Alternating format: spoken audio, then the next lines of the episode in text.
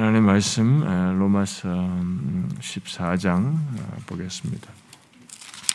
로마서 14장 14장 음.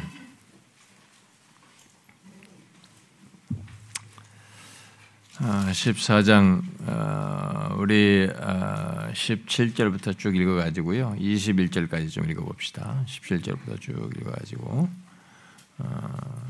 21절까지 시작.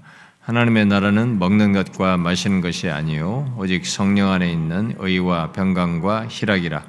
이로써 그리스도를 섬기는 자는 하나님을 기쁘시게 하며 사람에게도 칭찬을 받느니라. 그러므로 우리가 화평의 일과 서로 덕을 세우는 일을 힘쓰나니 음식으로 말미암아 하나님의 사업을 무너지게 하지 말라. 만물이 다 깨끗하되 거리낌으로 먹는 사람에게는 악한 것이라. 고기도 먹지 아니하고 포도주도 마시지 아니하고 무엇이든지 내 형제로 거리끼게 하는 것을 하지 않음이 아름다우니라. 20, 21절 음식으로 말미암아 하나님의 사업을 무너지게 하지 말라. 만물이 다 깨끗하되 거리낌으로 먹는 사람에게는 악한 것이라. 고기도 먹지 아니하고 포도주도 마시지 아니하고 무엇이든지 내 형제로 거리끼게 하는 일을 아니함이 아름다우니라. 음. 뭐 우리 지체들이 뭐 이게 금요일 날 우리가 시간, 공간, 뭐 인원 제한 있을 때 자리가 없을 정도로 꽉 차고 그랬는데 뭐 의외로 많은 사람들이 아이들이 특히 이렇게 많이 걸려서 어, 격리하고 그래가지고 좀 빈 자리도 있고 막 그렇습니다만 이번 주부터는 이제 또 그런 것이 이제 계속 뭐 접종자 비접종자가 나뉘고 막 이랬는데 아, 정말 너무 안타까웠습니다만 이제 그것이 해제돼서 이번 주부터는 그냥 어, 본당에 어, 뭐이 최대한 여기 299명까지는 올 수 있기 때문에 이제 그런 것 관련되지 않고 누구든지 다 어, 섞여서 본당에 들어올 수 있다고 봅니다. 음, 그래서 이제 특별히 이게 참 생기지 말아야 할 일이 생겨가지고 이번 주 토요일에 원래 결혼하기로 한 이민우 가문의 결혼식에 이 아, 혼주의 확진으로 결혼식을 일주를 미루게 됐잖아요. 예, 어떤 어떤 사람은 아니 좀더 심했을 때는 이게 아, 신랑이 이게 온라인으로 참여하고 신부는 이렇게 했다고 하더라고요. 왜냐하면 이게 예식장을 빌려놓으니까 되물릴 수가 없었던. 우리는 이제 교회니까 이게 이 사람들만 서로 연락을 하면 이렇게 되는데 혹시 모르죠. 또 어떤 사람이 연락이 안 돼가지고 또 이번 주 토요일 날 내일 올지도 모르겠습니다만은 일단 우리 교회 성도들은 알고 다음 주로 미뤄졌다는 거 토요일 1시로 어, 12일 1시로 미뤘다는 걸 알고 하시면 좋겠습니다. 아, 그리고 이제 우리 성도들이 아, 에, 계속 그 어떤 분들은 아직도 이 선거에 대해서 어, 질문을 가지고 있고 또 묻는 사람도 있습니다만은 뭐 오늘 내일 이렇게 사전 투표하고 어, 다음 주 수요일 하는데 뭐 가능만 하다면은 여러분들이 어, 당일날 이렇게 선거에 빠지지 않고 우리 교회 성도들은 다 가시면 좋겠고 뭐 당연히 예수 믿는 사람들은 우리가 특별하게 어떤 것들을 표현할 수 있는 길이 없기 때문에 어, 이런 것에 대해서 아, 우리가 가지고 있는 신념, 우리가 진리에 입각해서 판단하는 말을 따라서 이런 데 투표권을 잘 행사할 수 있으면 좋을 것 같습니다. 제가 지난번에도 이미 다 얘기했습니다만 내가 무슨 뭐 경상도냐, 전라도냐, 충청도냐 이런 지방색도 필요 없고 그런 것에 뭐 학연 이런 지연 뭐 이런 것도 아니고 우리는 예수님 사람들이 그런 것에 의해서 하면 안 되고 내게 개인적인 이익이 되느냐 아니냐 이런 것을 가지고 어 생각 뭐 돈 백만 원 준다 천만 원 준다 이런 것에 현혹돼서도 아니고 예수님 사람이 이 사람이 정직한 신자이면 우리가 이런 데서 할 때는 기준을 삶에서도 기준을 하나님 말씀에 따라서 해야 되지만은 이런 때도 하나님의 말씀의 기준에 따라서 판단을 해야 됩니다. 그런데 이런 상황에서 볼 때 여러분들이 질문하시면 하나님의 말씀의 기준에 따라서 판단한다면 우리가 어떻게 되냐? 뭐 구체적으로 질문하시면 제가 여기서 이제 딱 부러지게 뭘 말할 수는 있는 건 아니지만 이미 충분히 제가 얘기했지 않습니까? 사실 우리가 지금 후보들이라고 해봐야 도덕적으로도 이거 진짜 세상에 가장 지금까지 우리나라에 나왔던 이 대통령 후보 중에 가장 자격이 안 되고 가장 진짜 엉망진창이 사기꾼 같아 보이고 말이죠. 거짓말쟁이들이고 하도 그냥 그동안에 그냥 정치 동물 같이 행하거든요. 자기 정치만을 위해서 뭘 소개도 하고 막 주변에 어떤 사람들을 막 해먹고 뭘 했는지 말이야. 그냥 다 또 법통들이에요. 우리나라는 이상스럽게 법조계 사람들이 지금 현재 대통령도 변호사 출신이죠. 하여튼 뭐 다 이 변호사 출신들은 이, 이 이쪽 검찰이든 뭐 이런 법통들이 주로 다 하는 거예요. 그러니까 이 법을 잘하니까 법을 악용해서 자기 관리 다 해가면서 이렇게 하는 사람들이라고요. 참 너무 안타깝고 우리 순진한 사람들은 조금만 잘못해도 깜빵 들어가고 말이지 벌금 물고 그러는데. 이 사람들은 큰 일을 해도 말이죠. 몇 천억씩 뭘 이렇게 뭘 사기를 치고 막 어떤 그런 마쿠에서 어떤 조작을 해도 이게 뭐 크게 문제가 되지 않고 안 걸리는 막 이런 세상이 돼버렸습니다. 너무 안타깝습니다만은 그래서 누구도 참 제가 볼 때 도덕적으로나 여러 가지면 자격이 안 돼요. 진짜 찍을 만한 사람이 없어 보입니다. 하나님의 말씀의 기준에 한다는 것은 바로 그겁니다. 성경에 반하는 정책을 이 사람들이 도덕적으로 다 안 되지만 이들 중에서 누가 하나님의 말씀을 그래도 덜 바라느냐, 우리의 신앙생활에 방해를 누가 덜 할 수 있느냐. 라고 하는 것입니다. 네, 그런 것에 따라서 우리가 할 수밖에 없어요. 어, 그래서 그런 거 볼 때 두 지금 대표적으로 두 사람 중에 한 사람이 누가 될 테인데 이 두 사람들 중에서 정책적으로 성경에 반하는 정책을 하는 사람이 지금 어떤 그룹인지 여러분 알지 않습니까? 사실 그런 것은 우리가 분별을 해야 됩니다. 사람들 앞에서는 뭐 기독교인들 앞에는 아 우리가 어, 여러분들의 견해를 고려해야 된다. 그러면 뒤에 가서는 또 다른 사람 성소수자나 이런 사람들은 당신들의 권리를 주장해야 된다. 그 법, 법에 통과해야 된다. 이렇게 말한단 말이에요. 한 그룹이 한 그룹은 안 하지만 한 그룹은 그렇게 말한단 말입니다. 그렇기 때문에 그런 정책을 아, 펴는 사람을 우리가 취재할 수가 없습니다. 성경적인 입각에서 보면 우리는 그것에 따라 사는 거지 무슨 내가 문반에 무슨 반에 뭐 어디 파고 무슨 박파고 이런 게 아닙니다. 이게 다시 그런 어리석은 비신앙적인 행동으로 판단을 하고 하는 것은 여러분들이 정말 신앙적으로 행동하지 않는다는 것이 밖에 되지 않습니다. 그래서 이것은 정치적이냐 뭐냐가 아닙니다. 우리는 이런 부분에서 어, 성경의 입각에서 어, 그런 기준을 가지고 어, 할 수밖에 없습니다. 어, 정말 안타깝습니다. 앞으로도 어떤 일이 벌어질지 모르겠지만 우리는 그렇게 할 수밖에 없어요. 그 가운데서 하나님이 지금까지도 뭐 악한 왕들, 뭐 독재자 이런 가운데서도 하나님이 다스리는 가운데서 어, 주권자로서 하시지만 우리가 선택을 하는 마당에서는 어, 그런 기준에 따라서 우리는 행동할 수 있고 설사 우리가 그렇게 했는데도 결과가 안 나온다 할지라도 우리는 그 신념을 지켜야 됩니다. 예수 믿는 사람은 나는 어, 하나님의 말씀에 기준하여서 내가 가지고 있는 권리, 신자의 권리를 행한다. 이렇게 어, 하셔야 한다고 믿습니다. 어, 그래서 가능한 한 빠지지 말고 여러분들이 다 선교에 참여하시기를 바랍니다.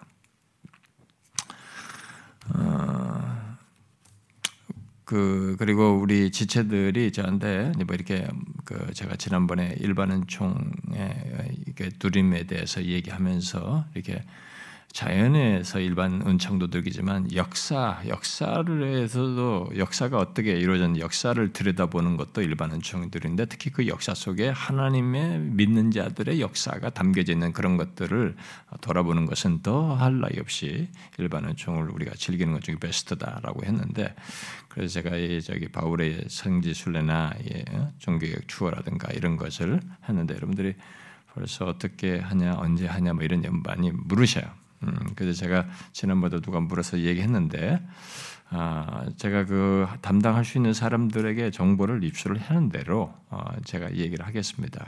가지고 2년 뒤에 갈 수 있는 팀, 사, 어떤 사람 3년 뒤에 갈 수 있는 팀, 4년 뒤에 갈 수 있는 팀 이렇게 어, 이게 어, 받도록 하겠습니다. 그러니까 그것은 어, 다 가기는 어렵습니다. 베스트 인원은 15명이에요 원래. 제일 좋은 더, 더 많아지면 조금 더 늘릴 수도 있겠지만 이동하기 편하고 말할 때 전달 잘 되고 하는 것이 사실 15명 가는 게 최고예요. 근데 더 늘어나면 어떻게 될지 모르겠습니다만 일단 그렇게 해서 이제 준비를 여러분들 조금 돈을 좀 모으고 이렇게 해서 아, 가는 것 네, 그런 것은 꾸준히 하면 좋을 것 같아요. 음, 2년 뒤에 이 팀, 3년 뒤에 갈 팀, 4년 뒤에 갈 팀 이렇게 하고 만약에 숫자가 더 못 가는 셈에서 뒤에 또 연결해서 제가 은퇴하기 전에 여러분들이 이제 그런 참 귀한 곳에 근데 그게 가서 많이 고생합니다. 뭐 하, 유럽 가네 어쩌네 성지순례 가네 막 들뜨지만 가면 막 버스 안에서 졸기 바쁩니다. 시차 적응이 안 돼가지고 굉장히 피곤하고 힘든 여정이죠. 그런데도 이제 값진 거니까 특히 젊은 친구들은 많이 그런 걸 보는 게 좋습니다. 여러분들이 이제 형편이 안 되니까 이제 좀 어렵고 그래서 주로 가는 사람들이 어, 보면은 이제 대, 대, 학생들, 대학생들, 청년들이 가고 그다음에 다 애들 다 키우신 나이 드신 분들이 주로 가고 또 남편을 벌게 만들고 이쪽 움직이시는 여자분들이 가고 근데 이렇게 하시는 분들이 주로 가는 경향이 많아요. 어디 보면은 근데 어, 이제 그게 이제 아이들 끼고 이제 제약이 있으니까 근데 젊어서 가는 사람들이 아무래도 인상 깊죠. 참참 예, 참 그게 인상 깊습니다. 음, 근데 그것은 앞으로 제가 그, 그 어, 저기서 정보를 얻는 대로 음, 알려드리겠습니다. 그래서 계획 잡고 어, 여러분들이 가고자 하는 사람 신청 받아가지고 2년씩 3년씩 넣어서 준비를 해서 갈 수 있으면 좋겠습니다. 자, 우리가 이제 이 로마서 어, 오늘 이제 14장 20절 21절을 보려고 하는데 음, 야, 여러분 아시죠? 제가 여러분들에게 자주 이 로마서 말씀을 하면서 하지만은 아, 참 우리 교회 성도들은 이제 이렇게 말씀에 의해서 어, 이게 말씀이 성령께서 말씀을 통해서 나의 인격을 설득하고 거기에 대해서 반응하도록 하는 이런 축적된 신앙의 좀 그런 가운데 성령의 말씀의 인도 속에서 살아가는 이런 신앙생활을 여러분들이 그게 가장 정상적인 1세기부터 사도 바울 당시부터 있었던 것이 가장 정상적인 것이에요. 지금까지 극단들이 역사 속에 있었지만 이게 가장 바람직한 신앙생활인데 여러분들이 이제 그렇게 해오면서 여기까지 오고 있어요. 근데 아, 우리 교회는 그런 것에 익숙해 있어서 성도들이 그렇게 잘 되어 있습니다만은 그런데 이렇게 뭔가 이렇게 바람 잡는 것 같고 막 한번 느끼야 하고 한번 좀 막 컬컬하다 말 심령이 컬컬하다 하면서 막 이 컬컬한 심령을 한번 막 외치다가 뭔가 막 느끼는 게 한번 있고 말이죠. 막 이런 것을 경험해야 진짜 기독교 신앙인 것 같은 막 이런 식의 신앙생활들이 많단 말이에요. 그런 사람들에게는 정말 답답한 것일 수도 있어요. 근데 어쨌든 저는 아, 여러분들이 이제 우리 어떤 면에서 우리 교회 이런 음, 교회에서 하는 이, 이 신앙의 방식, 우리 예배와 우리 모든 이런 교회에서 갖는 이런 방식이 사실은 좀 드문 케이스죠. 드문 케이스여서 사역자들조차도 이런 것에 익숙치 않은 사람들은 자기가 보고 배우고 성장한 것이 이렇게 안 된 사람은 이게 힘들어요. 음, 힘들어가지고 뭔가 이게 약간 바람을 좀 잡아야 되고 말이 있는 것 같아야 되고 말이죠. 막 뭔가 만들어야 되고 막 이렇게 하거든요. 음, 그래서 제가 그래서 아, 총신 체프를 가지고 목사들 아니 신학생들에게 그렇고 우리 목사들에게 참교주 목사들에게도 그 얘기 하는 것입니다. 항상 목사들이 이게 바른 것을 말하고 진리를 말하기 전에 인위성을 먼저 배제해야 된다. 응? 목사들이 자꾸 뭔가 만들어내려고 하는 인위적으로 뭔가를 있게 만들려고 하는 이것을 목사는 반드시 하지 말아야 된다. 그걸 하지 않음으로써 성령의 역사를 경험할 수 있다. 이런 것을 자꾸 하게 되면 이제 성령의 역사를 자기가 만든단 말이에요. 대신하게 만든단 말입니다. 근데 그렇게 되면 좀 복잡해지고 혼란스러워진 거죠.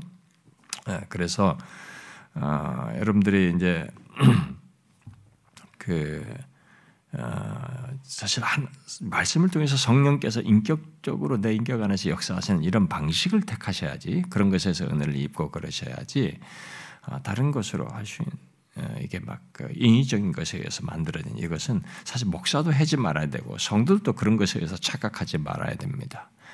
그래서 우리가 이제 로마서에서 어쩌면은 가장 어려운 부분이에요. 이 14장, 15장 이 부분은 조금 이렇게 어, 좀 내, 용이 딱딱할 것 같고 조금 덜 와닿는 내용이긴 하지만 그러나 신자라면 꼭 알아야 할 내용이거든요. 네, 이런 그, 런 차원에서 여러분들이 이런 내용들을 알고 적용할 수 있으면 좋겠어요. 지금 우리가 살피고 있는 내용들을 이런 것들을 어, 어렵거나 따분해하지 않고 오히려 꼭 우리 신자들에게 꼭 필요한 말씀을 계속 주고 있구나라는 것을 여러분들이 공감해서 반응할 수 있으면 좋겠어요. 자, 그리스도 안에서 의롭담을 받은 어, 신자들은 어, 우리가 이미 또 로마서 8장에서도 말한 것과 같이 그렇게 확고한 구원을 가진 그리스도인들은 어, 이 땅을 어떻게 사는가 하는 문제에 대해서 12절부터 쭉 아니 12장부터 이렇게 어, 특별히 삶과 관련해 그리스도인의 삶과 관해서 쭉 말해 왔습니다. 아, 그런데 바울은 지금 우리가 살피고 있는 이 14장에서 교회 안에서 다른 지체들과의 관계에서 특히 어, 이렇게 믿음이 강한 자와 약한 자들이 각각 서로를 향해서 이렇게 행하는 문제를 뭐 비판단하고 어, 무시하는 이런 문제를 그리스도인의 삶으로서 지금 얘기를 하고 있는 겁니다. 삶에 연결해서 어, 자 어, 그런데 이 성, 그런데 이제 성경을 알고 구원의 은혜를 받은 것으로 내가 이 복음의 이 부유함을 알고 그런 자유를 가진 것으로 무조건 내 입장, 내 신앙을 고집하면서 상대에게 강요하는 강요할 일은 아니다라고 하는 것을 바울이 여기서 말해주고 있는 거죠. 그래서 바울이 날들과 어떤 날 날들을 지키는 것과 음식 문제로 어, 서로 이해를 달리해서 판단하고 업신여기는 것을 보면서 아, 이 하나님의 나라는 그런 것으로 축소시켜서는 안 된다. 하나님 나라가 그런 것 정도로밖에 안 되는 것이 아니다. 예? 그래서 하나님 나라는 먹는 것과 마시는 것에 있지 않고 오직 성령 안에 있는 의와 평강과 희락이라고 하는 것을 말하면서 그런 하나님 나라를 소유한 자로서 그에게 합당하게 행할 것을 결국 얘기를 한 거죠. 어, 그래서 화평의 일과 덕을 세우는 일을 힘써라. 음? 너희들이 그렇게 견해를 달리해도 그것을 고집하기보다는 화평의 일과 덕을 세우는 일을 힘쓰라는 것을 결론적으로 19절에서 말을 했습니다. 자, 바울은 그렇게 서로 이렇게 세우는 것, 덕을 세우는 거죠. 그 세우는 것을 적극적으로 말해놓고 아, 연결해서 이제 20절에서 이제 음식과 같은 이 사소한 것으로 하나님의 사업을 이제 반대로 무너지게 하는 것을 해서는 안 된다. 앞에서는 세우는 것에 말인데 세우는 것에 이게 대조되는 상응해서 무너지게 하는 일을 해서는 안 된다라는 것을 명령어로 어, 말을 하고 있습니다. 그래서 그 20절 아, 상반절에 음식으로 말미암아 하나님의 사업을 무너지게 하지 말라 이렇게 아, 말을 하고 있어요.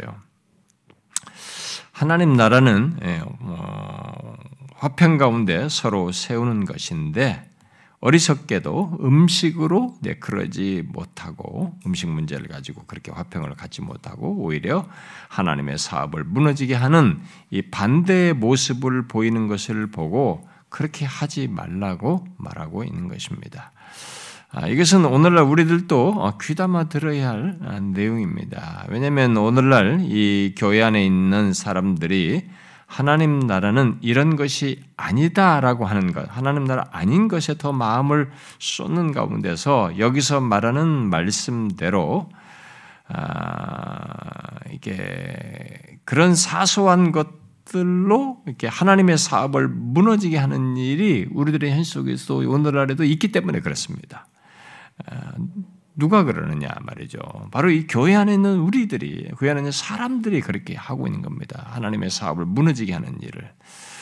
아, 그런데 이제 안타까운 것은 그렇게 하는 당사자들 중에 상당수가 자신들이 그렇게 하고 있다는 것을 알지 못해요. 하나님의 사업을 무너지게 하고 있다는 것을 아, 잘 모르고 그걸 심각하게 여기질 않습니다. 그래서 우리가 이 문제를 이 말씀을 잘 귀담아 들어야 됩니다. 자 그러면은 여기서 음식으로 말미암아 하나님의 사업을 무너지게 한다고 하면서 어, 이 하나님의 사업은 무엇을 말하는 말하는지부터 이제 좀 얘기를 하면은요.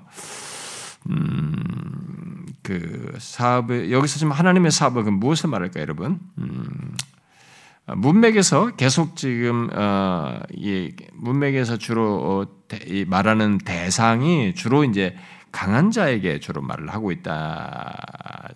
것을 우리가 좀 염두에 두면은요, 네, 그렇게 말하는 것이 좀 보이죠. 네, 그런데 아, 그래서 어떤 사람들은 이제 바로 이제 그런 사실 때문에 문맥에서 강한 자들을 말한 것이기 때문에 여기 연약한 자들을 말하는 것이다. 여기 음, 이 하나님의 사업이 바로 연약한 신자들을 아, 이 말로 표현한 것이다라고 이제 해석을 합니다. 아, 그런데 문맥에서 어, 그, 그렇게 좁혀서 이해해도 뭐 연약한 자를 하나님의 사업 하나님의 연약한 자들을 무너지게 하지 말라라는 것을 하나님의 사업을 무너지게 하지 말라로 이렇게 좁혀서 하나님의 사업을 그렇게 이퀄 시켜 가지고 말할 수도 있어요. 그렇게 좁혀서 굳이 말한다면은 왜냐면 그게 연관 분명히 깊이 관련성이 가지고 있으니까. 그러나 바울은 그런 이 연약한 자가 관련해서 끼어 있는 그 문제이지만 그 문제로 제기된 좀 더 더 넓은 의미를 더 확대된 것을 말하기 위해서 하나님의 사업을 무너지게 하지 말라 그러는 이 하나님의 사업이라는 말을 썼다고 보여지는 것입니다. 그렇게 볼 때는 여기 하나님의 사업이라는 것은 기독교 공동체를 말한다라고 볼 수 있겠죠. 음? 기독교 공동체를 이게 기독교 공동체를 무너지게 하지 마라. 어? 이렇게 말하는 것이라고 보시는 거죠. 아, 왜냐하면 앞에 19절 하반절에서 덕을 세우는 것에 힘쓰라는 이 긍정 권면과 맞물려서 무너지게 해서는 안 된다는 것을 권면하고 있기 때문에 그렇습니다. 그러니까 이제 그, 그 덕을 세울 때도 이게 개인뿐만 아니라 교회적인 전체적인 공동체적인 이런 것과 더 폭넓은 의미를 담고 있다고 보니까 여기서도 그렇게 넓은 의미를 이해할 수 있다 이겁니다. 그래서 좀 더 큰 의미인 기독교 공동체를 음식과 같은 사소한 문제로 무너지게 하지 말라라고 말한다고 볼 수 있는 것입니다. 바울은 강한 자들이 연약한 자들에 대한 태도와 행동으로 어, 교회에 큰 손상을 입힐 수 있다는 것을 알고 이렇게 말한 것으로 보여집니다. 여기 무너지다라는 말은 흔히 앞에서도 이 말을 하면서 언급하면서 얘기했습니다. 연관된 말을 하면서 건물을 손상시키거나 무너뜨리는 것을 무너뜨릴 때그 그 단어 무너뜨리다라는 그런 의미입니다. 아, 아, 그러므로 이 교회 공동체를 마치 손상시키고 무너뜨리는 것을 생각하여서 그렇게 하지 말라라는 거죠. 이런 문제로 가지고 아, 곧 교회의 연합을 깨뜨리거나 교회의 결속을 깨뜨리고 교회의 활력을 무너뜨리는 일만 무너뜨리게 하는 그런 일들을 하지 말라라는 얘기입니다. 아, 여러분과 제가 교회 생활 하면서 보듯이 또 다른 교회들에게서도 보듯이 우리가 또 듣, 듣듯이 의외로 교회들이 또 교회 안에 있는 어떤 그룹들 뭐 또 선교회면 선교회 이렇게 교회 안에서도 이게 그룹들 있잖아요. 이 선교 교회들이 아, 여기 음식으로 인해서 교회 공동체에 어려움을 주는 것을 말하듯이 정말 별것 아닌 것 같, 아 닌 것으로 정말 사소한 것으로 서로에게 결속을 깨뜨리고 음, 교회의 활력을 잃게 만드는 일을 많이 합니다. 여러분 그건 정말로 많이 생각해야 됩니다. 어, 우리들이 가지고 있는 정말 별것 아닌 거 가지고 다투기 시작해가지고 결국 교회의 활력을 깨고 교회의 막 결속을 깨뜨리고 막 선교회가 갑자기 확 나뉘고 말이죠. 서로가 막 이 교회가 서로가 막 마음이 확 서로가 나뉘고 이렇게 해서는 안 된다는 것이죠. 어? 어. 이 먹는 것에 대한 자기 고집 때문에 막 강한 자들이 말이 예를 들어서 말하면은 먹는 것에 대한 자기 고집 때문에 하나님의 사업이 교회 공동체가 무너지는 일이 무너지도록 하는 이런 일을 하는 것은 정말 어리석다라는 거예요. 음? 우리는 이런 모습을 우리들의 신앙생활에서도 교회 공동체 안에서도 뭐 선교에서는 이런 데서도 자신의 삶의 영역에서도 정말 경계해야 됩니다.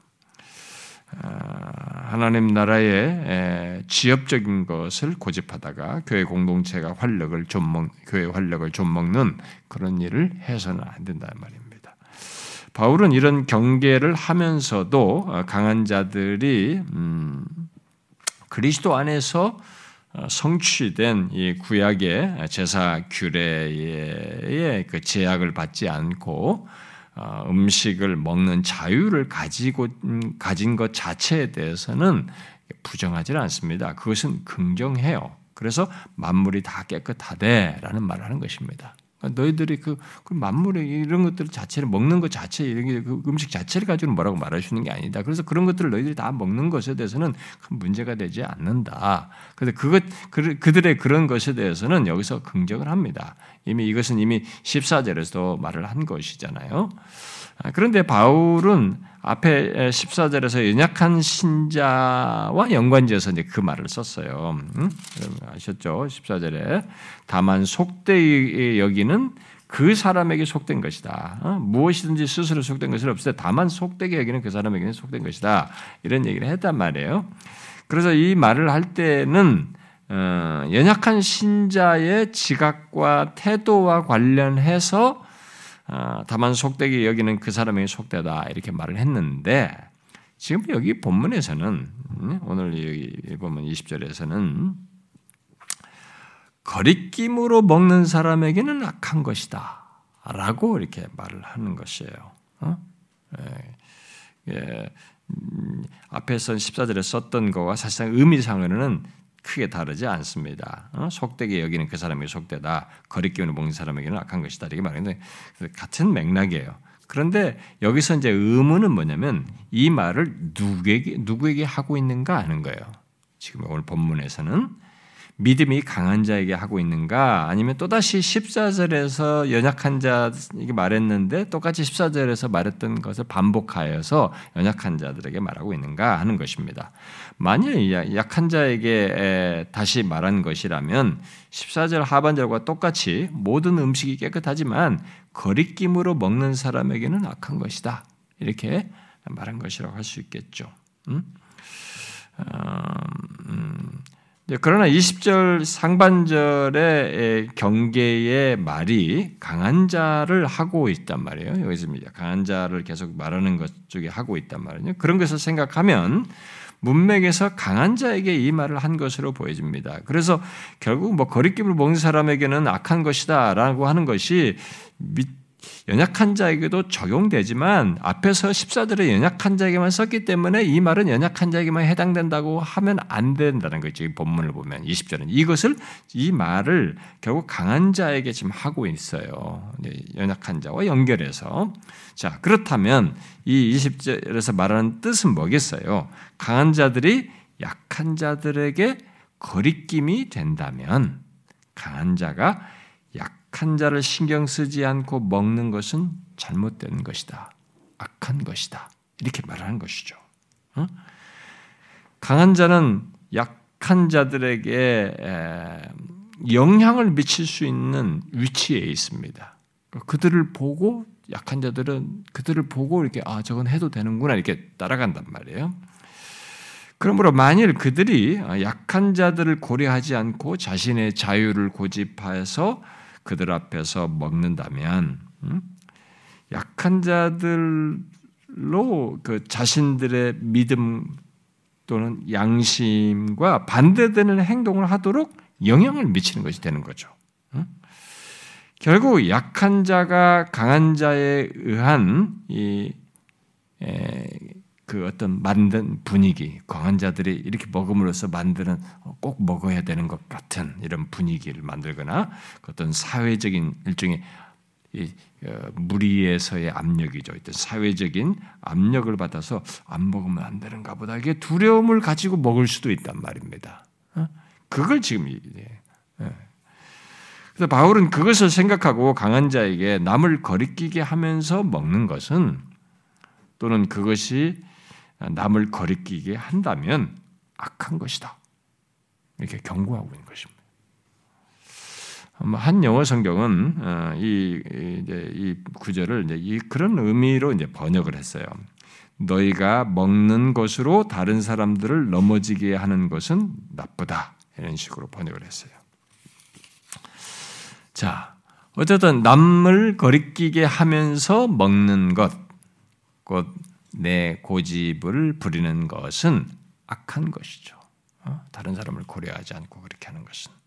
여러분 생각해 보십시오. 자신으로 인해서 상할 수 있고 또 넘어질 수 있는 것을 알면서 개의치 않고 행하는 것.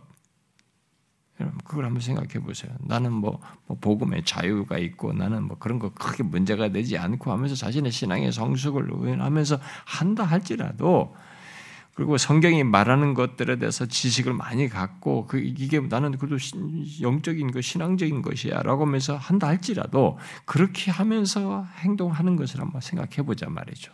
그렇게 하는데 그게 다른 사람들에게 상할 수 있고 넘어지게 할 것이라면 어떻게 해야 되냐 이게.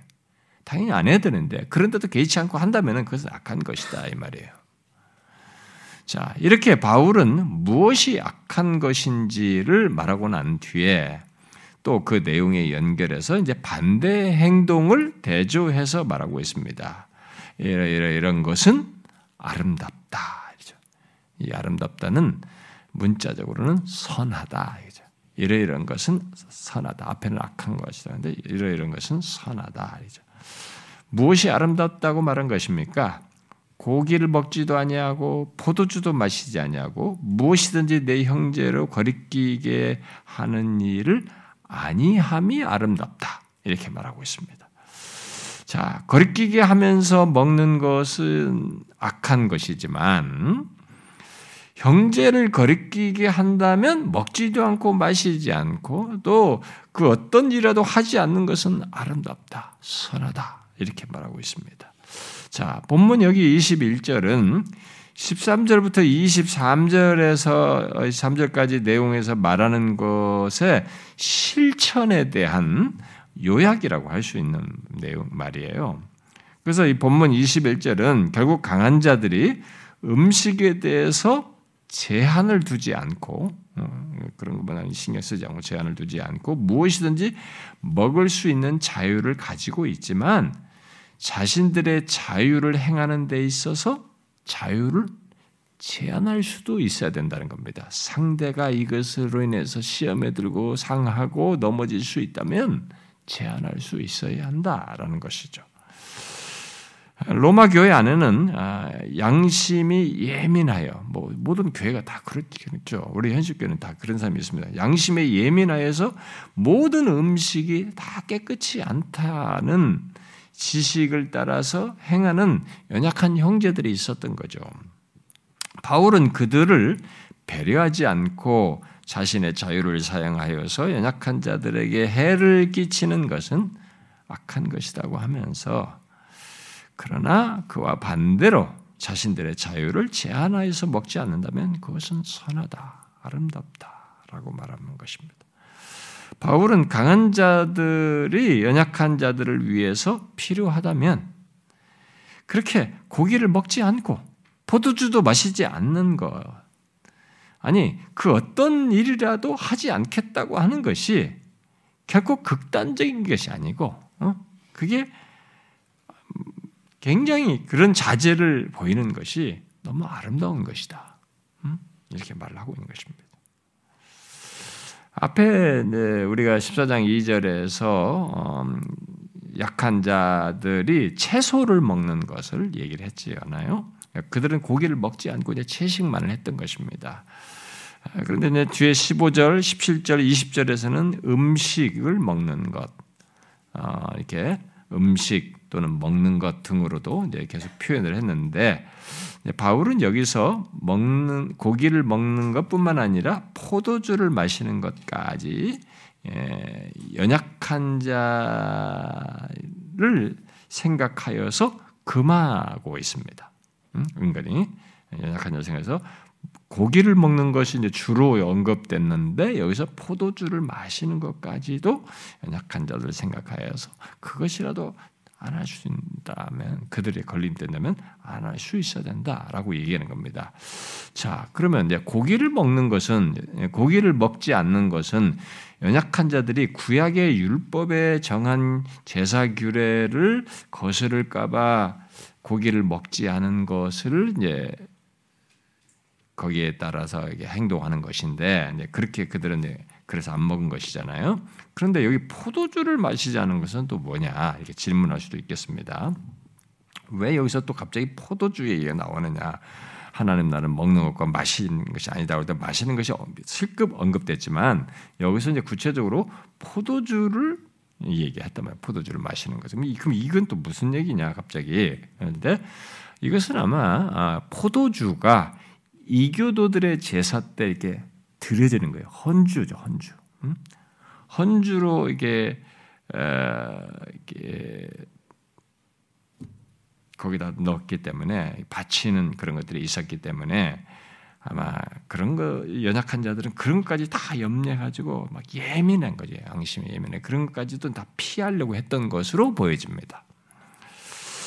그러나 바울은 이제 고기를 어, 먹지 않고 포도주를 마시지 않는 것은 이렇게 한번 했을 때 이 말을 고기, 포도주 딱 두 가지 항목만을 국한해서 말했다고 보기는 어렵고요.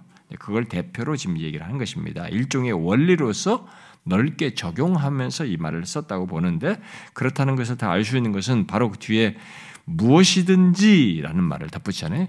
고기를 먹지 않고 포도주를 마시지 않고 그, 그 밖에 무엇이든지 다른 무엇이든지 이렇게 말을 하고 있습니다. 그러니까 그래서 음, 고기와 포도주가 그냥 딱 국한에서보다는 넓게 원리 차원에서 말했다고 볼 수 있습니다. 자, 그래서 우리는 이제 바울의 이 같은 권면을 통해서 이제 생각을 해봐야 되는데요. 음, 그건 뭐냐면 이제 교회 안에서 우리들이 서로 배려를 하는 것이에요. 이렇게 약한 자들을 고려하는 거, 상대를 배려하는 거죠. 그러니까 얼마나 서로를 배려하면서 화평의 일을 힘써야 하는지를 말해주고 있는 거죠. 어? 서로 덕을 세워야 된다는 거예요. 이렇게 아, 나는 이렇게 내가 오르니까 멋대면서 나만 막 밀고 갈 문제가 아니다는 거죠. 이렇게 연약한 자가 양심에 예민해서 하는 이런 부분을 배려하면서 더 하면서 중요한 것은 화평의 일을 힘써야 된다. 서로 덕을 세워야 된다. 아, 이것을 결국 강조하는 것이죠. 그래서 만일 내가 아무리 나름의 옳다는 지식과 신념을 가지고 있어도 복음의 자유와 확신을 가지고 있다 해도 어, 교회의 화평과 더욱을 세우지 어, 못한다면 자신의 모든 것을 자제할 줄 알아야 한다는 것입니다.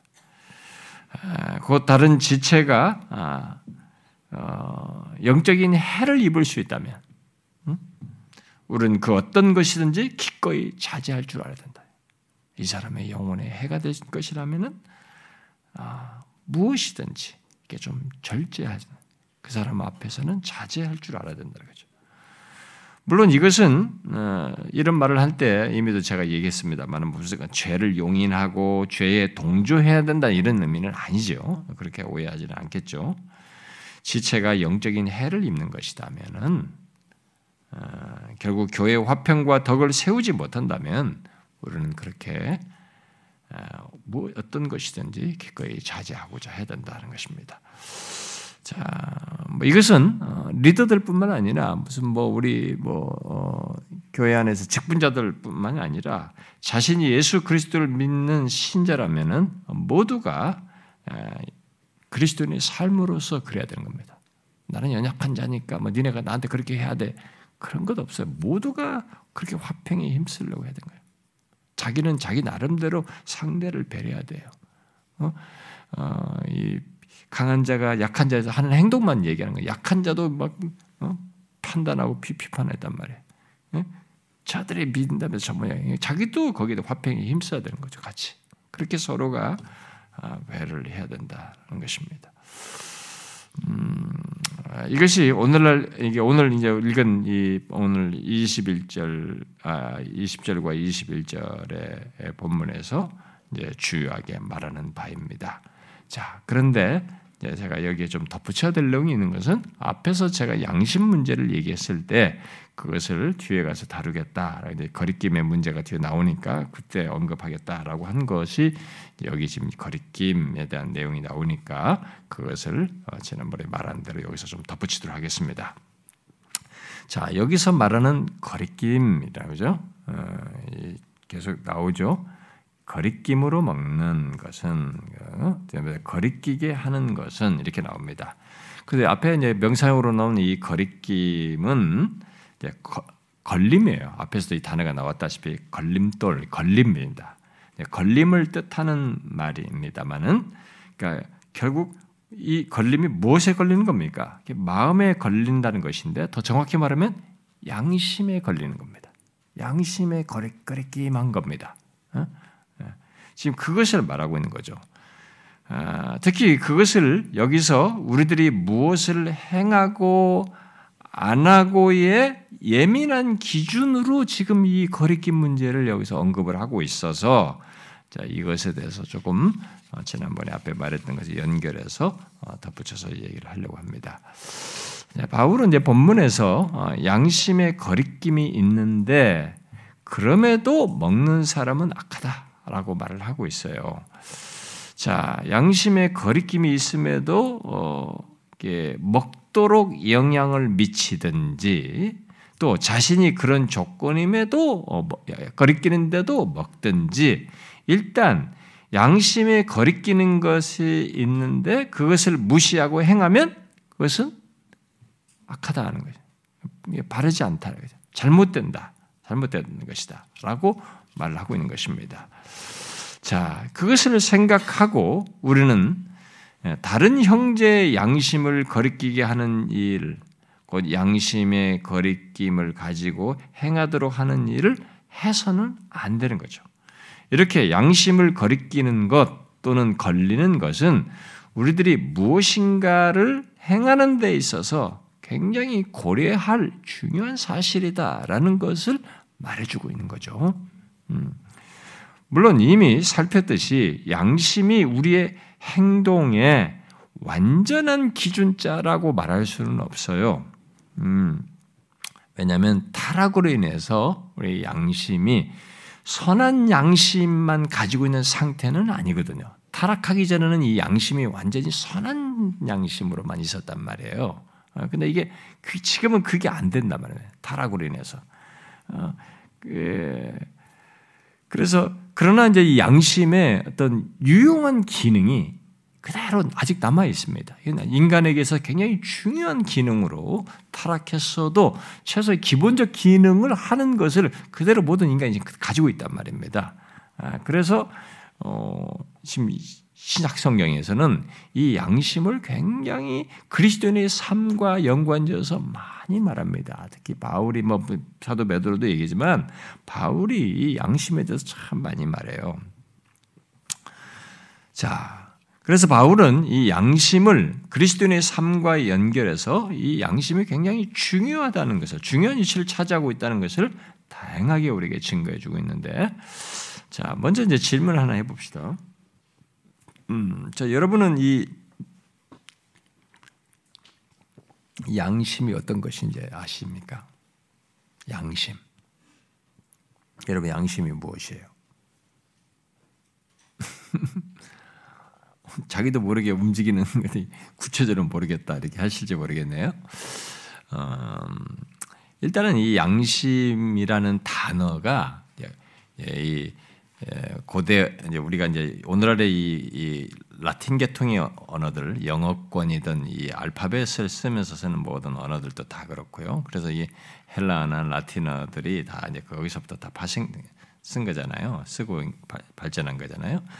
그래서 이 헬라어나 라틴어가 다 마찬가지인데요. 이 헬라에서도 이 양심이라는 말은 말의 어원적인 뜻은 이게 함께라는 말과 보다라는 이 합성어 동사에서 온 따, 그것에 따른 그 동사에 따른 명사형이에요. 그러니까 함께 보다라는 거죠. 아, 그래서 이 동사의 그런 동사의 의미를 가지고 이 양심에 해당하는 단어의 동사 형태는 이해하다, 깨닫다라는 의미를 가지고 있습니다. 그러니까 양심이라는 말에는 그런 의미가 담겨 있는 거예요. 깨닫다, 이해한다 이런 게 담겨져 것입니다. 그래서 이런 어원적인 뜻을 반영하여서 양심을 말하면 이게 컨션스네, 이게 컨, 컨이라는 말이 있잖아요. 이게 헬란 말에도 그대로 함께라는. 이게 함께 또는 더불어 이해하는 것이에요. 그러니까 양심이라는 건 함께 또는 더불어 이해하는 것 이거예요. 이게 문자적인 뜻이에요. 이게 문자의 뜻이 상당히 참 의미를 그대로 잘 담고 있어요. 그래서 이제 로전스 같은 목사는 이런 어원적인 의미를 고려해 가지고 양심은 이게 함께 이해하는 것인데 함께 아는 것인데 그게 하나님과 누구와 함께 아느냐면은 하나님과 함께 아는 것이다. 양심이라는 것은 하나님과 함께 아는 것. 하나님께서 우리에게 주신 가르침과 함께 아는 것이다. 이런 설명을 한 거죠. 이게 어원적인 뜻이에요. 그러니까 양심이라는 것은 근데 이게 맞는 얘기예요. 그러니까 최초의 양심이라는 것은 의미상으로 함께 아는 것이고 함, 함께 아는 것인데 더불어 아는 것인데 누구와 더불어냐면 하나님과 함께 또는 그분의 가르침과 함께 아는 것이에요. 이게 양심이에요. 양심에 창조하신 분이 하나님이시기 때문에 이 말이 맞아요. 의미상으로도. 타락으로 인해서 타락으로 이제 그런 양심의 완전한 기능은 깨졌지만 깨졌지만 여전히 양심의 기능에는 하나님께서 인간에게 제시한 기준 바로 하나님의 법이 남아 있어요. 그래서 그 법과 함께 아는 것이라고 말할 수가 있는데 하나님의 법이 남아 있습니다. 인간의 양심에는. 이게 굉장히 놀라운 사실이에요. 여러분들이 어, 오늘날에 이제 기독교 계통에서 자연법 연구, 이 기독교적인 입장에서 자연법 연구를 많이 요즘 합니다. 근데 이게 개혁주의 전통 속에서 자연법이라는 것을 많이 말했거든요. 그러니까 왜 이 세상 역사의 모든 법들이 거의 이런 어, 공감대를 이루냐? 선을 지향하고 선을 긍정하고 악을 징벌하는 것을 어느 나라 법이든지 다 이것을 왜 가지고 있느냐? 이것은 모든 인간이 가지고 있는 이 양심이 그 작용을 하고 있기 때문이다. 그리고 그 양심 속에는 바로 하나님의 법이 심겨져 있기 때문에 그런 것이다. 라고 보는 것입니다. 그 자연법의 발생이 결국 이 양심으로부터 누구나 하나님께서 인간에게 심어 놓으신 그 자연, 하나님의 법을 심은 그 마음, 양심을 가진 조건에서 이렇게 되는 거예요. 그래서 예를 들어서 뭐 최초의 뭐 우리가 성문법으로 말하는 함부라비 법전 최초로 기록으로 남겨 고대 뭐 함부라비 법전이든 뭐 아무리 법이 뭐 발전해가지고 원시들이 원시족이든 무슨 뭐 어느 역사 속에 무슨 법이든 간에 예? 그리고 현대와 이렇게 고도로 이제 다 정립해서 무슨 법을 만들든 간에 모든 법은 다 보세요. 그 특성을 다 가지고 있습니다. 악을 무조건 옹호하자. 악을 우리는 더 칭송하 높이자. 그런 법이 만들어질 않습니다. 최초에 만들어진 법부터 인간의 인간부터 지금까지 다 공통돼요. 그 법을 가지고 이런 자연법의 그런 것을 기본적으로 다 만드는 겁니다. 자기들끼리 모여가지고 이 나라를 다스리기 위해서 우리 사회를 갖추기 위해서는 이렇게 해야 된다면서 법을 만드는데 이 법이 다 어떻게 기본이 똑같은 거예요. 그거 어디서 나오냐? 이 양심이에요. 하나님께서 양심의 심은 하나님의 법에 따른 것입니다. 하나님의 법을 반영하는 거죠. 그래서 타락한 인간, 아무리 악한 인간이라 해도 악한 것, 옳지 않은 것, 그것을 그것에 대해서 양심의 가책을 가져요. 그렇기 때문에 그런 법을 모두가 공감하고 만들도록 하고 결국 만드는 것, 만들어서 여기까지 역사가 온 거죠, 인류 역사가. 그래서 양심에 거리끼는 것에 대해서 기능을 다 가지고 있고 그것에 따라서 이런 법을 만드는 일이 있는 거죠. 그 거리끼기 하는 그 기준자가 뭐냐 이게 그게 하나님의 법이에요. 그래서 바울이 여러분들 아 그거 억지 부린 거 아닙니까? 그게 어떻게 하나님의 법입니까? 그런 게 어디 있습니까? 인간이 알아서 자기 본능적으로 그런 것이지 그렇게 하지만 사도 바울이 우리가 이미 2장에서 얘기했잖아요. 여러분 앞에 보세요. 2장에서. 로마서 2장이 봤잖아요.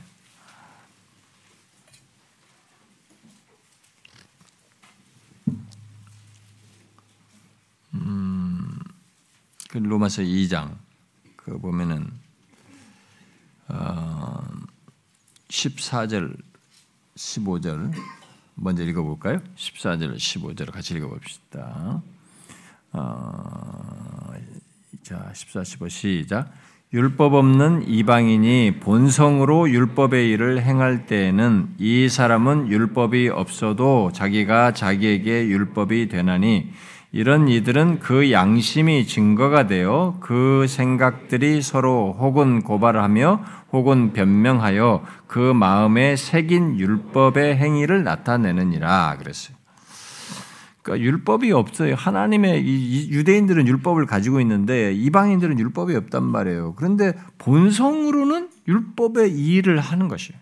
그러니까 이게 좋다라고 그러니까 예, 이런 것에 어, 어 예를 들어서 십계명에 서로가 간음하는 것에 대해서 뭐 정죄를 한다든가 살인을 하면은 그걸 막 정죄를 그건 사회에서 판결을 내린다든가 남의 것을 도둑질하면 한다든가 이렇게 율법에 이런 것들을 행하는 일을 행하는 거죠.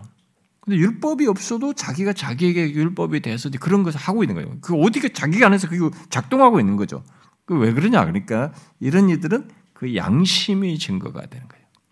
양심이 바로 그 증거가 되어서 그 생각들이 서로 이것이 아니다, 틀리다, 뭐 고발하고 변명도 하고 막 이런 하는 거죠. 그래서 그 마음에 새긴 율법이죠. 양심, 이 마음이죠. 그 마음에 새긴 율법의 행위를 나타내는 것이다. 이게 하나님의 율법이 하나님의 법이 새겨져 있는 것입니다. 음? 어, 그래서 양심이 일종의 마음에 새긴 율법이 되어서 증거를 하는 거죠. 타락하기 전부터 하나님은 인간의 마음에 자신의 율법을 새기셨어요. 양심을 갖게 하면서 인간에게 양심이라는 기능을 갖게 하면서 타락하기 전부터 자신의 율법을 새기셨습니다. 그러니까 십계명을 이렇게 성문에 직접 이스라엘 백성들이 쓰기 전에 이 십계명에 해당하는 것은 이미 인간을 창조할 때부터 우리 개혁주의 신학자들이 다 그렇게 말하는 거죠. 인간이 타락하기 전부터 하나님께서 양심의 기능을 두었을 때 거기에는 그 십계명에 해당하는 최소한 도덕적인 법을 심으신 거예요. 그 양심이라는 게 기능이 있는데 양심이라는 게 좋아하는 것만 드러내는 기능을 한다면 뭐겠어요? 아니에요. 그 양심이라는 게 있어가지고 자기들이 딱 그 도덕적 기능을 하는 거예요. 어? 하나님 앞에 잘못됐다니까 딱 숨고 잘못됐구나. 이렇게 하는 거죠. 벌써 양심의 그 기능이 그때 그 양심이라는 기능에는 벌써 하나님의 법이 타락하기 전부터 새겨진 거예요. 이게 타락함으로써 다 굴절됐어도 그 기능이 최소 기능이 남아 있는 거죠.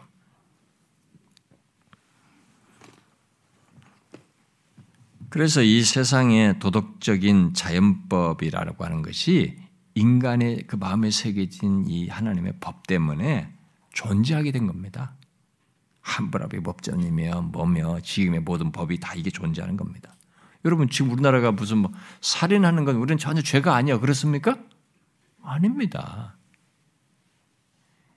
십경에서 말하는 거죠. 옆에 것 남의 집것 도둑질하도 문장 들어가도 유창 깨고 훔쳐도 그런 건 아무 죄가 아니다 합니까? 아닙니다.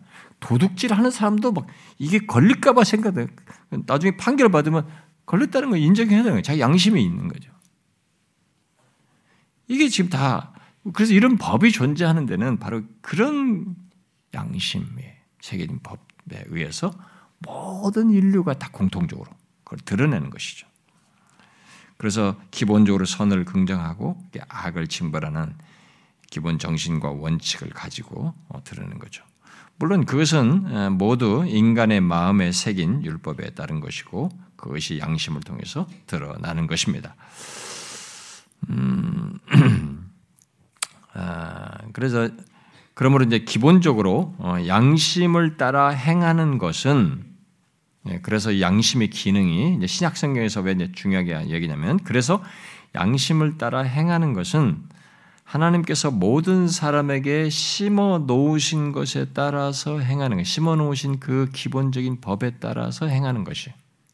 그러니까 예수를 몰라도 아까 이 장에서 양 자기가 자기에게 율법이 된다고 그랬는데 그 양심을 따라 행하면 결국 그 하나님 자기 하나님께서 그 사람에게 심어 놓으신 법을 따라서 행하는 것이에요. 그래서 우리가 아, 저 사람은 정말 양심적이다. 이렇게 말할 때 이 사람은 그 마음에 새겨진 법을 따라서 움직이는 거예요. 그 양심을 막 무시하면서 하는 사람도 있잖아요. 근데 양심적이다. 양심을 따라 사는 거 예수를 안 믿어도 양심을 따라 산다는 것은 하나님께서 그 사람에게 심어 놓으신 법을 따라서 움직이는 거죠. 행하는 것입니다.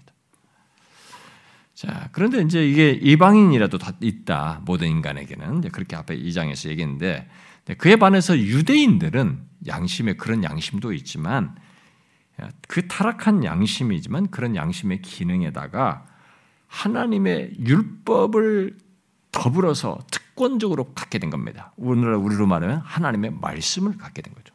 그래서 이 하나님의 율법은 무엇이 옳고 그른지 선인지 악인지를 말하는 것뿐만 아니라 하나님께서 규정하는 선과 악 그리고 하나님이 원하시고 어, 기뻐하시고 싫어하시는 것에 대한 더 숭고한 그러니까 양심을 더욱 선명하게 하고 이 기준을 이렇게 어, 모호하지 않게 말이야 명확하게 하는 그런 더 우월한 위치에 있었던 거죠.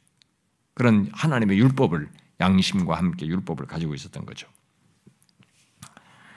그래서 하나님의 원하심까지 적용하여서 그것이 기준이 되는 하나님의 율법, 바로 십계명을 이들이 받음으로써 어, 선한 양심을 위한 더 명확한 어, 높은 기준을 갖게 된 거죠. 아, 그러므로 양심에 순종하는 것은 하나님의 백성들이 양심에 순종하는 것은 일반 이방인들이 모호한 기준에서 갖는 최소에 남겨진 그것에 따라서 순종하는 것보다 더한 겁니다. 우리는 우리 양심에 하나님의 말씀이라고 하는 기준이 더 제시되어서 이 양심의 기능이 더 업그레이드 된 거죠, 사실. 더 숭고해진 거죠. 더 명확해진 거죠. 그러니까 선한 양심 쪽으로 더 이렇게 밀어 올린 거예요, 사실은요. 타락하기 전에 선한 양심만 있었다가 이제 타락하면서 악한 양심이 이런 다른 양심이 같이 이제 양심이 기능이 깨지고 거기에 뒤틀린 양심의 기능들이 나타났는데 이 우리는 하나님의 말씀을 가짐으로써 더 선한 양심으로 이렇게 나아가도록 하는 거죠. 그래서 하나님의 백성들, 예수 믿지 않는 사람도 양심을 따라 사는 것도 굉장히 그들에게는 귀한 것이지만 하나님의 백성들에게서 백성들이 양심에 순종하는 것은 결국 어, 우리에게도 굉장히 중요한 우리의 삶과 관련해서 굉장히 중요한 문제가 되는 겁니다. 예수 믿는 사람에게는 하나님의 양심 기능뿐만 아니라 거기에 하나님의 말씀이 더하여서 이 선한 양심 쪽으로 이렇게 이끈 그 양심을 따라서 움직이기 때문에 우리의 양심을 따라서 순종, 양심에 순종하는 것은 그리스도인의 삶에 있어서 굉장히 중요한 문제가 되는 것이죠. 그래서 역사 속에서 보면은 청교도들이나 앞선 개혁주의 타고난 사람들이 이 성경이 말하는 양심에 대한 연구를 많이 했어요. 그리고 당시 그 예수 믿는 사람들에게 그런 양심을 잘 설명했습니다. 그래서 그래서 청교도들이 그런 양심을 따라서 굉장히 진실하게 삶을 살려고 했던 것입니다. 그래서 어, 이 양심에 대해서 이제 좀 더 정리를 하면 바울이 특별히 성경에서 말하는 것들이 다양한 표현들이기 때문에 그걸 조금만 정리를 하면 성경은 양심의 정상적인 그 기능을 따라서 행하는 것들을 어, 이렇게 말 하기 위해서 어, 이 양심과 관련된 여러 언급들 그리고 특별히 어떤 수식어가 붙은 표현들까지 우리에게 다양하게 말해주고 있습니다.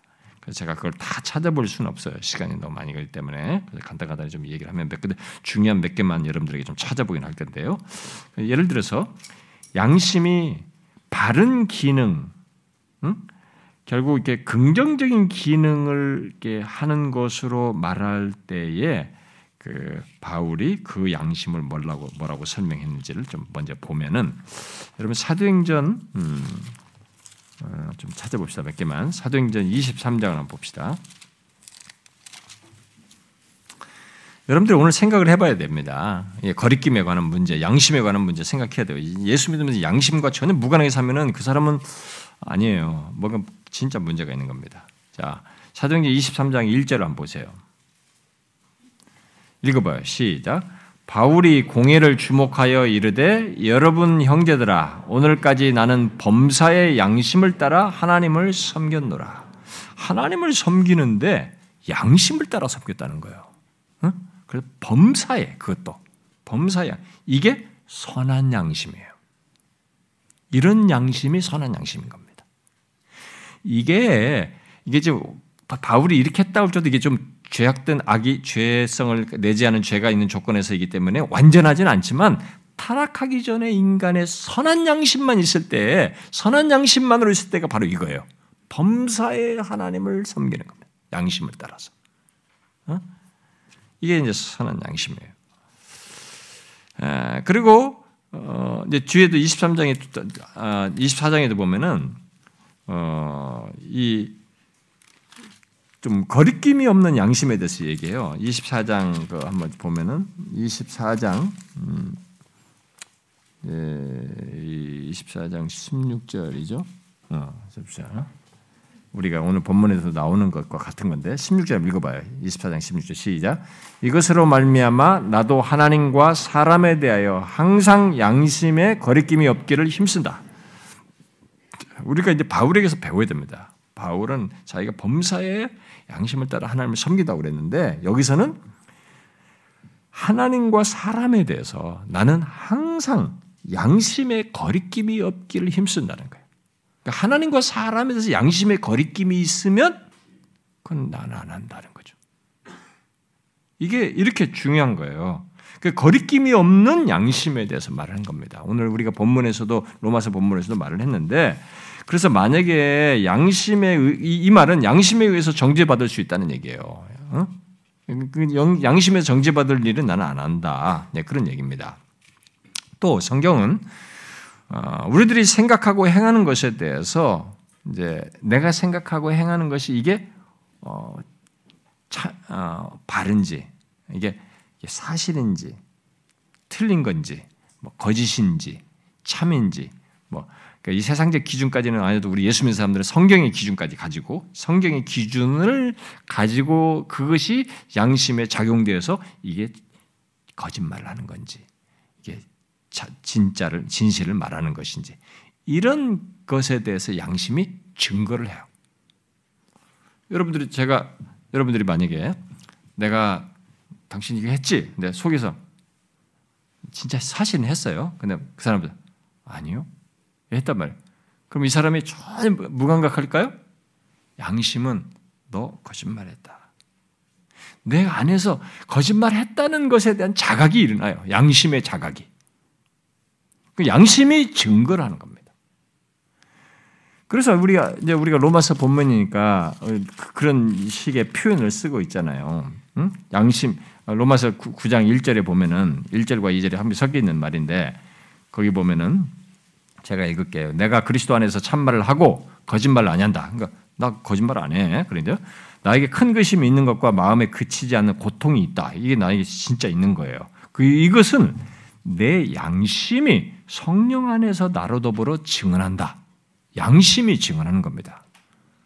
양심이 이거 이 사람 진짜 말하고 있다. 전혀 거짓말한다고 하면 양심의 증언이 안 생기는 거예요. 진짜를 말하고 있는 거죠.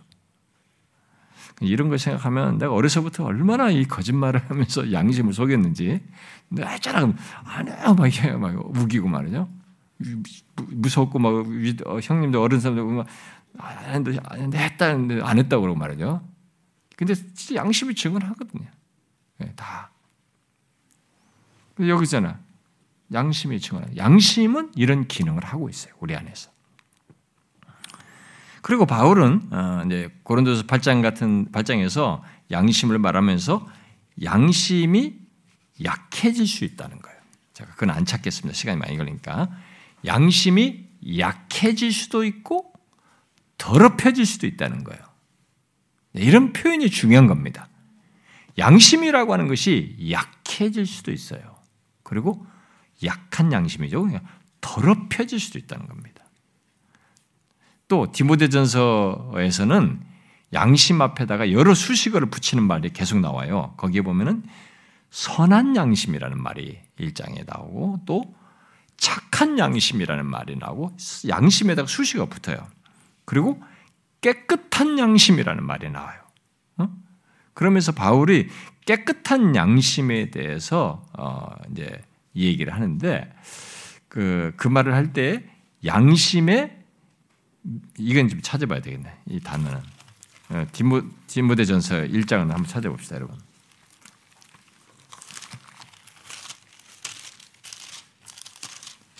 디모데전서 1장.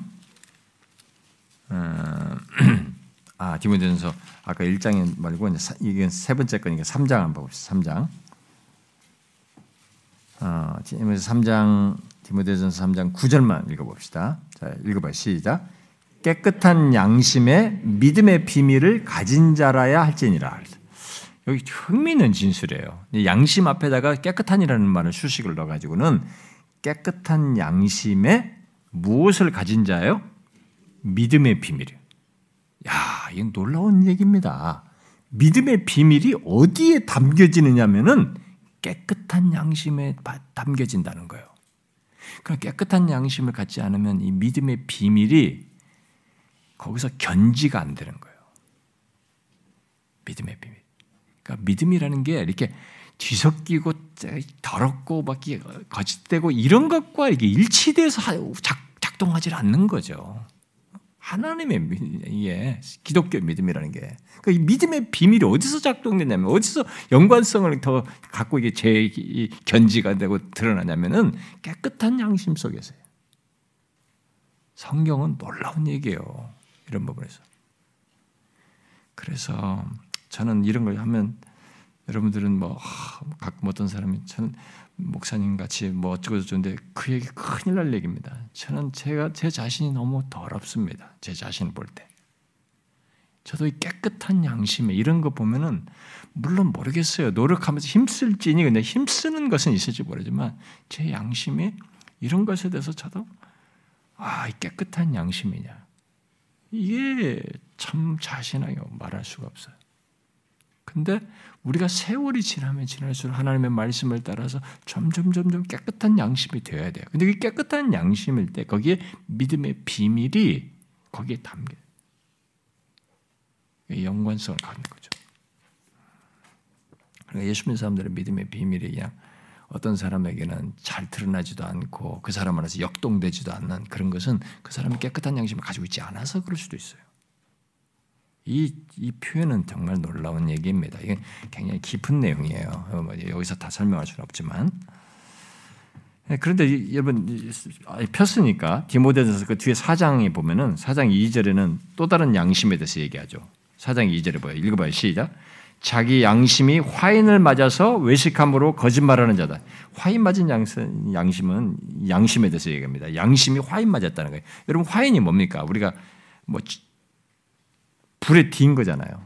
우리 옛날에 옛날 뭐 인두 같은 거 있잖아. 쇳덩어리 붙여가지고 치지잖아요. 여기다. 노예도 남바 딱 때릴 때다 그러고. 그 옛날 시대 마취제가 없을 때는 그걸 쥐져가지고 그 자를 탁 해부가지고 마취 불 지진 걸로 마취했잖아요. 마취제가 없을 때. 그런 것처럼. 그러면 이제는 죽지 않습니까? 불이 딱 튀가 살이 죽으면 그다음부터는 감각이 없어지잖아요. 양심이 감각이 없는 거예요. 그런 양심이 있다는 거죠. 그러니까 최악의 양심입니다. 이것은 응? 최악의 양심이에요. 네, 그런 사람들 이제 지금 좀 제가 뒤에 다시 좀 더 설명할 수도 있을 것 같아요. 이런 양심이 있다는 걸 얘기하고 예, 또 디도서 같은 데 보면은 디도서나 아, 고린도서 아까 8장에서 말한 것처럼 양심이 이제 더러운 자가 있다. 그래서 양심이 더, 양심이 더러운 자가 있는 거죠. 양심이 더러워질 수 있고 또 히브리서 10장 같은 게 보면은 악한 양심이 있다는 거예요. 양심 앞에 악한이라고 했어요. 야, 양심에도 악한 양심이 돼. 뒤에 선한 양심이란 말도 또 쓰는데 13장에서 선한 양심, 악한 양심이 있다는 거예요. 그 사도 베드로는 베드로 3장에서 또 그도 선한 양심에 대해서 얘기합니다. 자, 이렇게 신약 성경은 그리스도인의 삶을 양심과 크게 연관지어서 말을 하고 있어요. 자, 이런 내용을 통해서 어, 우리가 어, 파악하게 되는 것은 먼저 인간은 모두 양심을 가지고 있다라는 사실을 전제하고 있고, 어, 그래서 로전스 목사 같은 사람은 우리가 양심을 가지고 있지 않았다면 훨씬 더 행복했을 것이다. 왜냐하면은 내가 어떤 것을 결심해서 했을 때 양심이 탁 아니다고 말하고 어떤 결심은 일을 행했을 때 양심은 그것을 너 틀려 잘못했어. 바로 정죄를 하고. 그러니까 이게 양심이 여러분. 아, 그렇지 않습니까? 여러분 지금도 저도 어, 어쨌다 기도하다 보면 그런 옛날에 그참 좋지 않은 그런 죄가 탁 떠오르면 그때 제가 고통을 느끼는 이 고통이 어디서 느끼는 거면 양심의 고통을 느끼는 거예요. 다 잊어버린 건데도. 그 양심이 그, 그, 그 양반 말이 맞는 거예요. 양심이 잊지 않았다면 훨씬 더 행복한 거지. 근데 하나님이 심으신 거예요. 그 인간은 누구나 다 양심을 가지고 있다는 것. 그런데 이 양심은 이 성경을 이게 보니까 우리 이렇게 기록돼 보니까 우리 또 경험적으로도 알 수 있다시피 거부될 수가 있는 거예요. 이 양심을 무시할 수가 있는 거예요, 우리가. 양심을 대항할 수가 있는 거죠. 거슬러서 행할 수 있는 것입니다. 그 양심이 나를 기계적으로 움직이지 못하는 거죠. 오히려 내가 양심을 거슬릴 수 있는 거예요. 나라는 인격적인 존재가 양심을 거슬릴 수 있는 거죠. 그런데 더 놀라운 성경의 이제 양심과 관련된 증언은 우리들이 앞에서 아까 말한 것처럼 양심, 우리들의 양심이 더럽혀질 수 있다는 겁니다. 양심을 내가 결국 나의 양심을 내가 더럽힐 수 있다는 거예요. 이게 놀라운 얘기예요. 더럽힌다는 건 뭐겠어요, 여러분? 더럽힌다는 것은 양심이 이게 나한테 하는데 뭔가 그 이렇게 기능을 나한테 나타내는데 증언을 하는데 그런 양심을 무시하고 양심의 예민함과 정확함을 약화시키는 거죠. 응? 양심의 예민함을 이렇게 자꾸 점점 약화시키는 거예요. 무시함으로써. 이게 양심을 더럽히는 거죠. 결국 우리들은 모두 자기 양심에 대한 영향력을 결국 각자가 갖고 있는 겁니다. 그래서 양심을 거부함으로써 양심이 우리의 생각과 행동을 비난하는 일에 비난하는 일이 이제 자꾸 쌓이게 되면 우리는 양심을 더럽히게 되는 겁니다. 양심을 자꾸 거부하면서 양심이 우리의 생각과 행동을 비난하는데도 불구하고 그런 걸 무시하면서 계속 그런 걸 축적해 나가게 되면 그게 이제 양심을 더럽히는 것이 되는 거죠. 아, 그래서 디도서 1장에서 바울이 더럽고 믿지 않는 자들이 거듭나지 않은 사람들이 자신의 음, 마음과 양심을 어, 더럽게 하는 것으로 이렇게 말을 했습니다. 아, 또 바울은 디모데서 아까 사장에서 아까 말한 것처럼 화인 맞은 양심에 대해서 얘기를 하자, 했잖아요.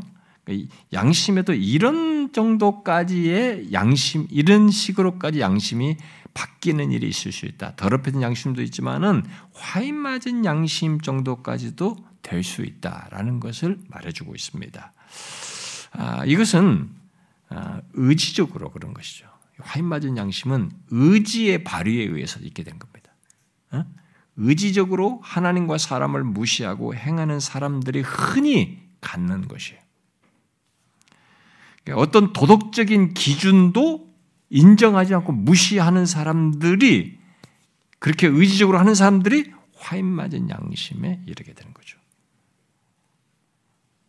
그 만약에 누가 예배당에 있는데 교회 예수 믿는다고 하는데 이 사람이 하나님과 사람을 무시하면서 막 행한다. 이 사람은 화인 맞은 양심을 가진 사람이에요.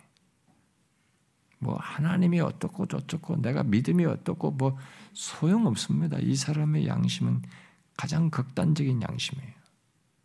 화인 맞은 양심이죠. 도덕적인 기준이 작용하지 않고 있는 겁니다. 양심의 가책이 있어가지고 얼굴이 뜨거워져야 되거든. 뭐 이러면 안 되지 해야 되거든. 그래서 부모들이 자식들을 키울 때 자식들이 자기가 잘못하는데 전혀 이 양심의 가책을 못 느끼는 그런 자식으로 키우면 안 됩니다. 뭐 휴지 길가에 툭툭 던지는데도 그게 양심이 하나 가책이 되지 않는 이렇게 키우면 이런 것이 도덕적인 기준 이런 것들이 자꾸 무시되는 애들은 다음에 더 큰 것, 큰 것, 큰 것을 하기 때문에 더럽혀진 양심으로 발전하게 되고 나중에는 화인만 양심이 될 수 있는 거예요. 도덕적인 기준이 안 먹히는 애가 된단 말이에요. 그러니까 어려서부터 잘못하는 것에 대해서는 화들짝 놀래야 되는 거예요. 너 왜 이렇게 하면 안 된다. 얘가 그러든지 양심의 기능을 유지해야 돼. 보존하도록 해야 되는 겁니다. 그래서 얘가 이제 그런 걸 부모들 딱 듣고 나니까 아, 그러면 안 되지. 다음에는 양심의 기능이 거기서 부정하지 않고 아, 엄마가 그때 하지 말라고 했던 것이 양심과 딱 맞물려 가지고 이게 작용한단 말이에요. 어린 아이만 아니에요. 성장하는 사람도 다 마찬가지예요. 우리는 이런 것을 알아야 됩니다. 그래서 우리는 성경이 양심에 대해서 이렇게 다양하게 말하는 것을 그냥 하는 말로 생각하면 안 됩니다. 이런 모든 내용은 우리 그리스도인의 삶과 연관해서 얘기하는 거예요. 그리스도인의 삶에서 양심의 중요성을 얘기하는 겁니다. 여러분 오늘날 예수님 사람들이 뭐 하나님을 믿고 체험하고 막 믿음이 어떻고 어떻고 하는데 양심을 전혀 생각하지 않고 양심에 의해서 이걸 고려되지 않는 사람들 있잖아요. 그건 그리스도인의 삶을 제대로 살 가능성이 없습니다. 그 사람. 바울은 이 양심을 다 그리스도인의 삶과 연관되어 요 얘기해요. 그런데 이제 로이존스 목사가 말한 것이 있는데 제가 이제 그것까지 좀 인용해주고 싶었는데 음, 이 사람의 이제 그런 얘기를 해요. 양심이 예수 믿는 사람에게 굉장히 중요한 기능을 한다는 거예요. 그래가지고 이게 어떤 진리를 이게 알고 있는 건 뭐 칭의든 성화든 어떤 진리를 알고 있는 것을 내가 잘못 이용한다는 거죠. 그때 예수 믿는 사람에게는 양심이 잘못 이용하고 있는 걸 이렇게 감지 이게 아니다라고 말해준다는 거예요. 그런 좋은 기능이 있는데 그런 것에 대해서 예민해야 된다는 거예요. 그런 것도 양심을 잘 끼다 고집을 부리면서 자기 기, 무슨 교리에 대한 신념 이런 걸 우길 게 아니라 그런 걸 따라서 반응을 해야 된다는 거예요. 여러분 제가 오늘 뭐 다 이 얘기는 못 하겠습니다. 또 뭐 좀 더 얘기를 할 내용들을 가지고 있었습니다만 오늘 말씀에서 연관지어서 양심의 거리낌이 우리 신자들에게는 굉장히 중요합니다. 우리는 예수 믿지 않는 사람들이 가지고 있는 타락한 상태에서 일반적인 그것만이 아니라 선한 양심 쪽으로 이렇게 가도록 한 하나님의 계시의 말씀을 가지고 있어요. 십계명과 하나님의 말씀과 그래서 우리는 더 이게 양심이 선한 양심 쪽으로 더 많이 예민해 있습니다. 그래서 이 양심이 거리낄 만한 것이 있으면 하지 말아야 돼요. 남들도 거리끼게 해서도 되지 않지만 나도 양심에 거리낌 있으면 하지 말아야 돼요. 아, 근데 이런 거뭐 신경 안 쓰고 사는 사람들이 있어요. 아, 무슨 뭐 성경이 어떻고 뭐 신학이 어떻고 뭐 자기가 막 논리를 만들어 가지고 양심을 무마시키면서 자기 고집을 부려요. 뭐 교리를 이용하고 그 사람은 그리스도인의 삶을 사는 게 아닙니다. 자기 고집을 부리는 겁니다. 그리고 스스로 양심을 더럽히고 있는 거예요. 우리들이 우리들 안에서도 개인적인 삶에서도 그렇고 이 양심의 거리낌을 조심하셔야 돼요. 아, 예수 믿는 사람은 그런 부분에 있어서 물론 여러분들이 나는 직장 생활하면서 뭔가를 하는 데 있어서 옳고 그런 거 하는 것에 대해서 어떤 기능적인 역할을 하는 것에 대해서 뭐 그런 것은 얼마든지 할 수 있습니다. 그런데 여러분들이 하나님과 이런 하나님 앞에서 말씀을 가지고 어떤 것이 남들에게 덕을 세우는 이런 것과 관련해서 우리 화평을 이룬 데 있어서 이 양심의 기능이 굉장히 중요한 역할을 하거든요. 또 내가 신자로서 말씀을 따라 사는 데 있어서도 네, 그런 것에 대해서 여러분들 잘 생각하셔야 되고 아, 그게 아, 그러면 어떻게 살아요? 이 세상 어떻게 살아요? 이렇게 할 수도 있어요. 어? 이런 얘기 하게 되면. 아, 여러분, 걱정하지 마십시오.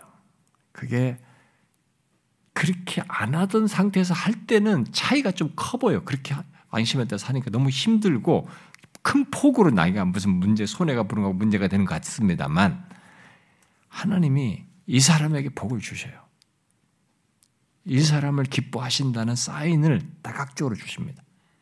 그리고 그 사람을 기뻐하시는 그 하나님의 어떤 은혜의 역사들이 이 사람들에게 있어요. 아까 믿음의 비밀이 이 사람 안에서 크게 작동되는 거예요. 이 하나님과의 관계 속에서 하나님의 세계의 은혜들을 이 사람은 더 많이 그래서 여러분 믿음의 선배들이 그렇게 양심에 그 예민했던 겁니다. 아, 저런 것까지 그랬나 싶은 건데 그렇게 하는 거예요. 그러니 여러분 우리는 아, 그럴 수 있기 바랍니다. 양심의 거리낌에 남들에게 놓치지 않을 뿐만 아니라 나도 그런 것에 대해서 하지 않고 그렇게 하면은 그게 나쁜 것이고 악한 것이 되기 때문에 그렇게 하지 않길 원합니다. 그렇게 하면서 서로 세우면 좋겠어요. 기도합시다.